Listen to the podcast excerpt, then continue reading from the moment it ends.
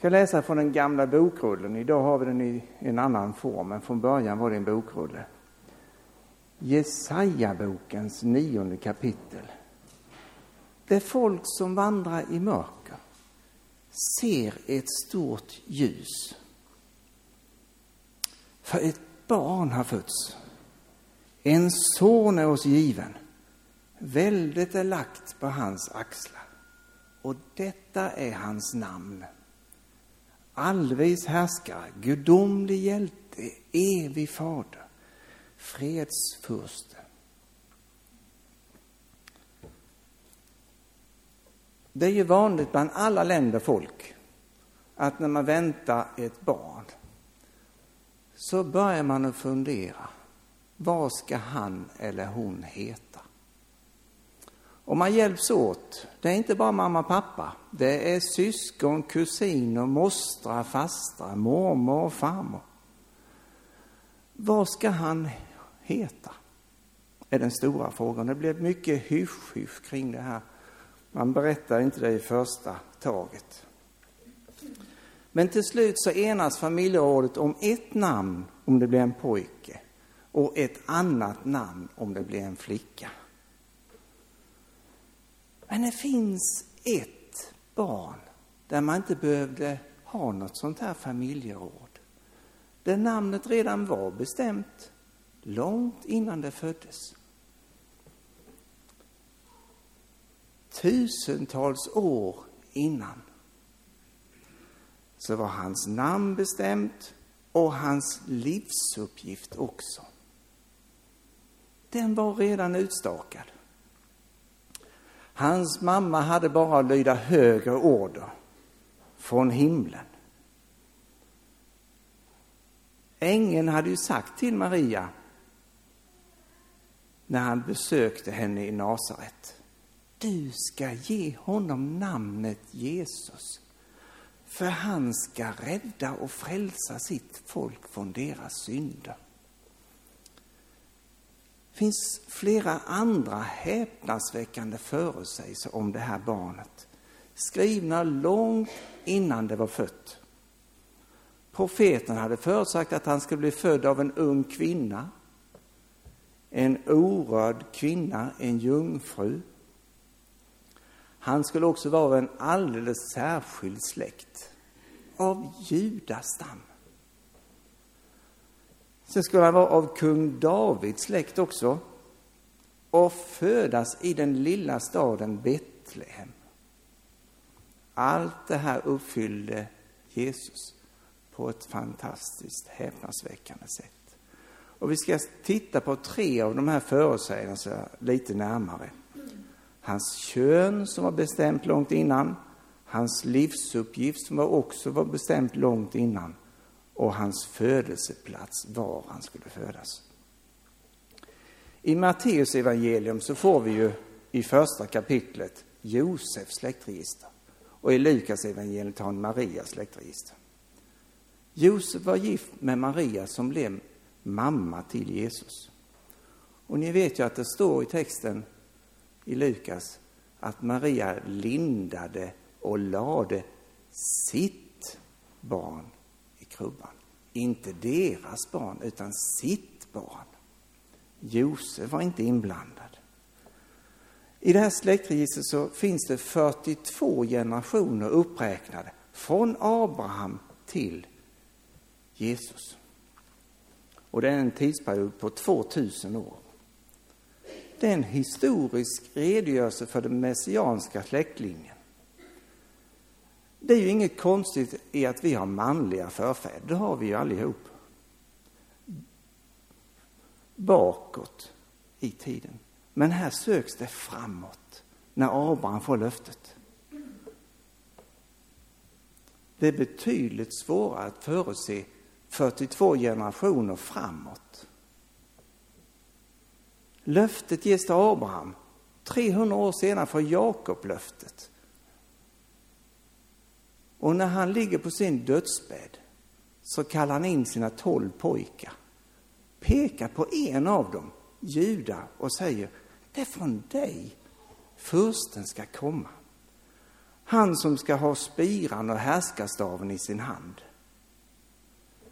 650 år senare så kommer en profet som heter Natan till kung David och säger att från dig ska han komma.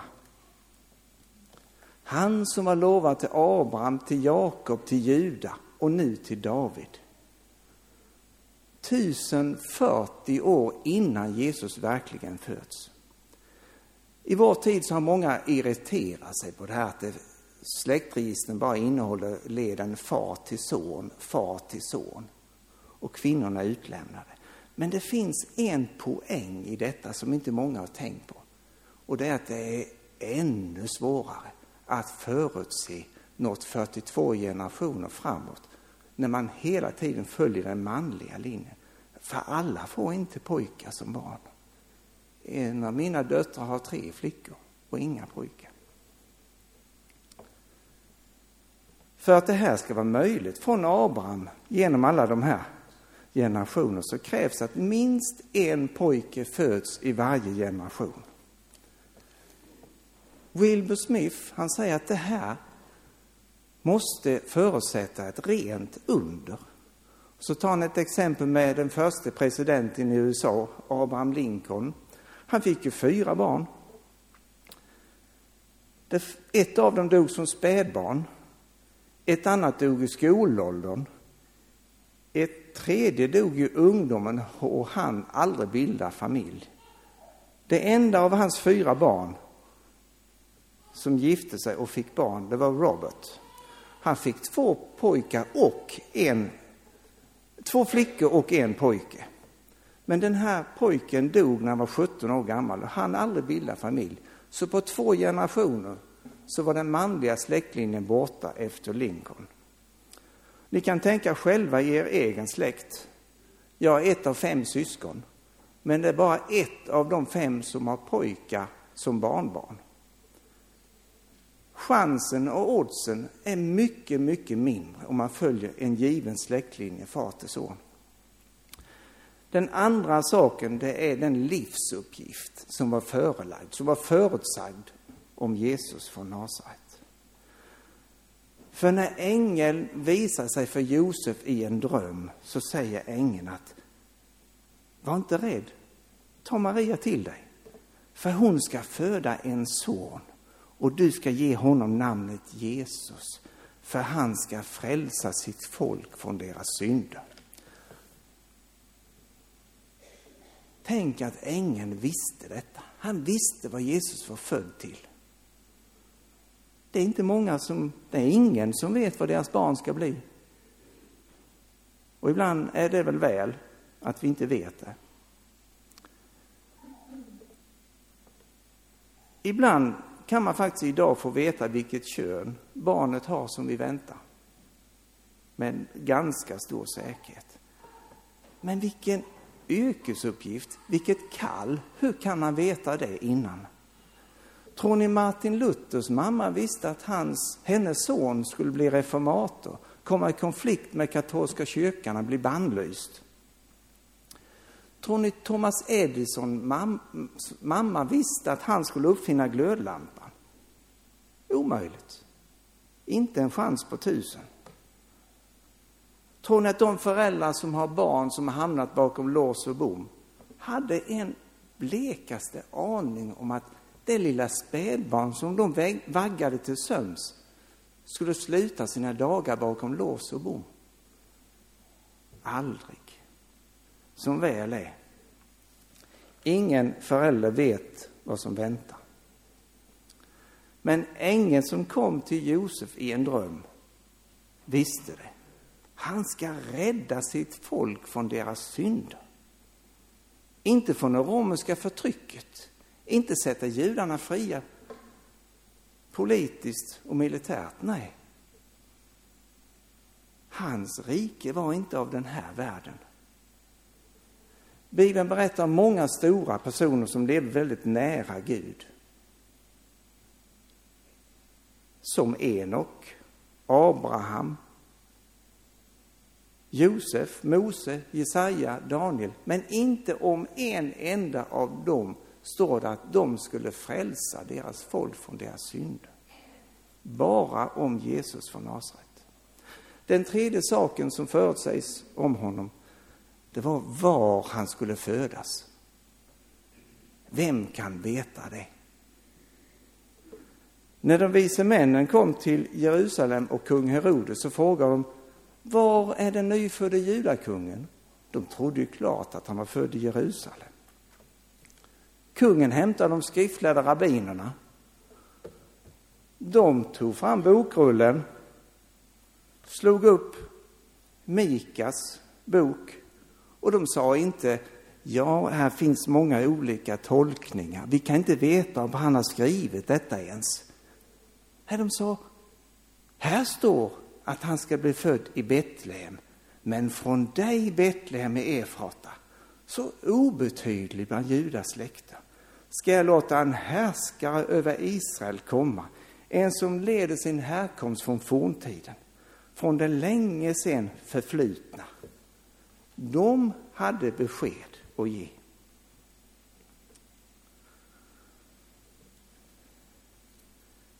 Vi kan ta en bild från oss själva och från vår tid.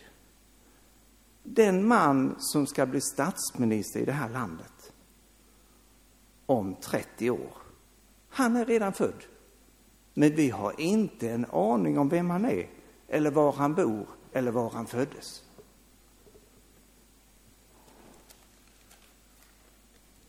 Mika satte på 700-talet fingret på en av de minsta länderna i världen, Palestina. Och sa att där ska han födas. I det landet pekar han ut en av de tolv olika provinserna, Judaland. Och sa han kommer därifrån. I det lilla Judalandet pekar han på en av de allra obetydligaste städerna, Betlehem, och sa det är från Betlehem han ska komma. Var det bara en gissning som var rätt så trolig? Nej, den var synnerligen otrolig. Av alla judakungar i Israels rike också, så är det bara en som har blivit född i Betlehem. Alla andra kungar föddes i Jerusalem. David var ett undantag. Och ändå pekade Mika ut Betlehem som födelseplats. Men nu var det ett annat problem. Josef och Maria bodde ju i Nasaret. Hur skulle då den nye judakungen kunna bli född i Betlehem? Gud har ett finger med i spelet, även i världshistorien. Kejsar Augustus gav ut ett påbud om att en folkräkning skulle ske. Och Josef och Maria fick bege sig till sin stad, Betlehem, eftersom han hörde till Davids släkt. 15 mil och marschera. Där också sen Jesus föddes. Men tänk om Maria hade blivit gravid sex månader tidigare. Då hade han inte fötts i Betlehem. Eller sex månader senare, då hade han fötts i Nasaret. Det är tydligt att Mika skulle ju inte kunna hitta på och räkna ut och gissa detta själv. Men det uppenbarades av Gud för honom. Det finns en annan väldigt unik sak också med Jesu födelse. Aldrig tidigare har ett barn fötts som har funnits till innan han föddes här på jorden. När du och jag kom till världen så hade vi aldrig funnits innan. Vi var nya skapade individer. Men när Jesus kom till världen så var han ingen nyskapad människa som aldrig hade funnits tidigare. Han hade en evig tillvaro från forntidens dagar som Mika skrev. Men så levde han ungefär 30 år här på jorden som en människa. Som en av oss. En vanlig kvinna och man skulle aldrig kunna få ett sådant barn. Det finns inte en möjlighet. Det är ett gudomligt under som vi kallar för jungfrufödelsen. Kan man tro på något sånt i vår tid? Är det möjligt att tro på jungfrufödelsen? Ja, biskopar, präster, frikyrkoteologer och vanligt folk har problem med detta. Men om man tror på en allsmäktig Gud som har sitt finger med i spelet i alla möjliga sammanhang, då är det möjligt att tro på detta, att Gud blev människa, steg ner hit i historien. Och ett av de starkaste argumenten är de skildringar som finns i Matteus evangelium och Lukas evangelium. Läs dem och förundras. Vilken äkthet som präglar de här skildringarna på ett så övertygande sätt. Sir William Ramsay, arkeolog och forskare i Nya Testamentet, han skriver så här.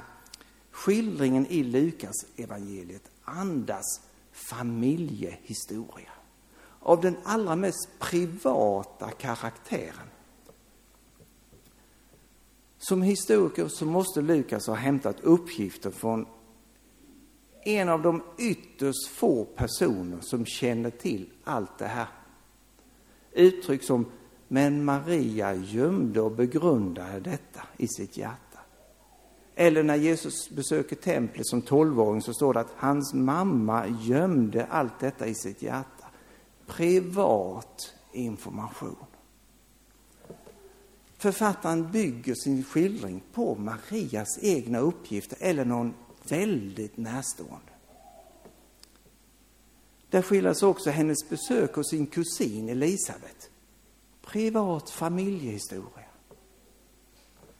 En annan sak som är intressant när vi läser de här skildringarna är att det finns inga överdrifter. Inga onödiga detaljer eller mytologiska inslag. Raka motsatsen till vad man skulle kunna vänta sig när ett sånt här gigantiskt under beskrivs. Som inkarnationen. Inga braskande feta rubriker. Ingen som slår på stora trumman en återhållsam och bara rena fakta i framställningen. Det är så imponerande, så övertygande. Matteus han var ju tjänsteman vid Skatteverket. Han var van vid att skriva dokument. Men han börjar så här. Med Jesu Kristi födelse förhöll det sig så.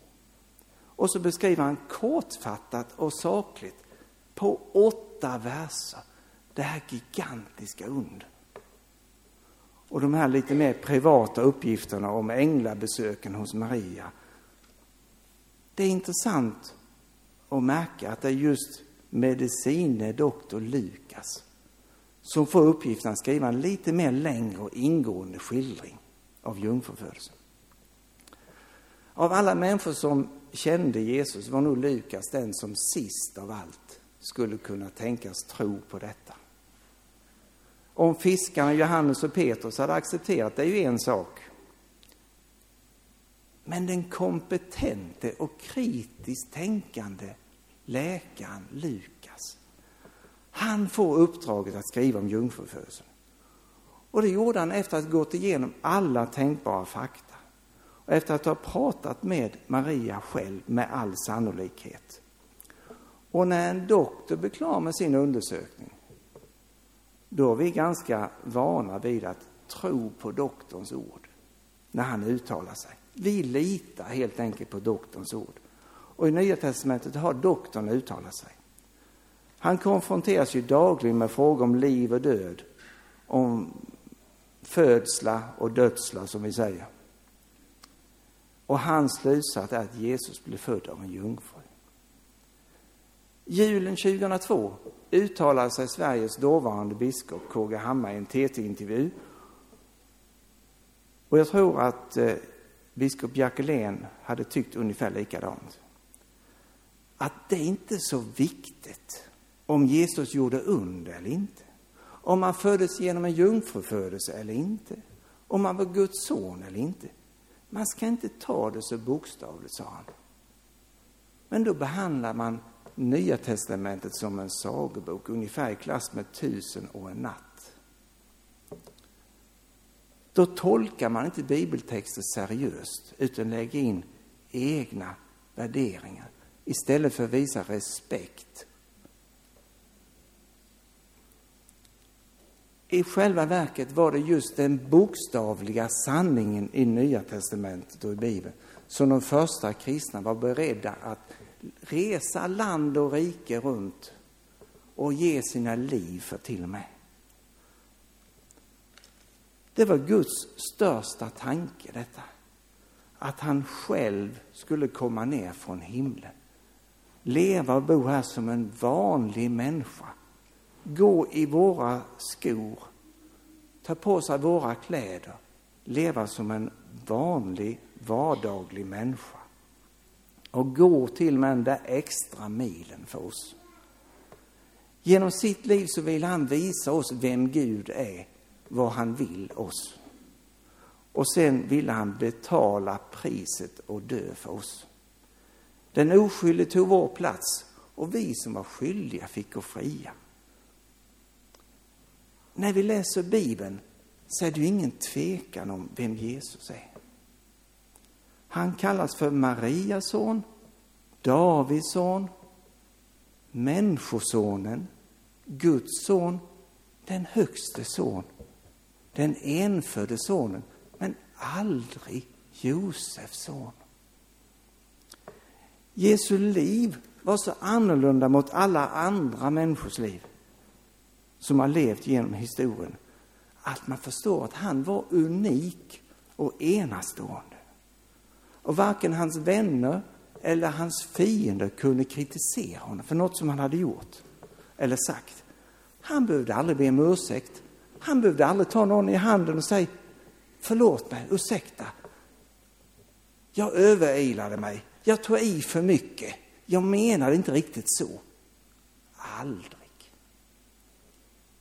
Tvärtom så sa han, kan någon av er bevisa att jag har syndat. Och ingen kunde säga något. Han lärde oss människor att vi skulle be förlåt oss våra synder. Liksom vi förlåter dem som skyldiga oss. Men han själv behövde aldrig be den bönen. Det säger sig själv att en sån man var inte bara en vanlig människa, inte bara en god människa, inte bara en duktig lärare. Han måste ju ha varit den han påstår sig vara, Guds son. Men vem är han för dig och mig? Är han bara en vanlig människa? Eller är han en övernaturlig Kristus? Den utvalde, kungasonen som kom hit för att bli född, leva och sen dö för vår skull. Jag tror han är Guds son. Vår enda räddning. Amen.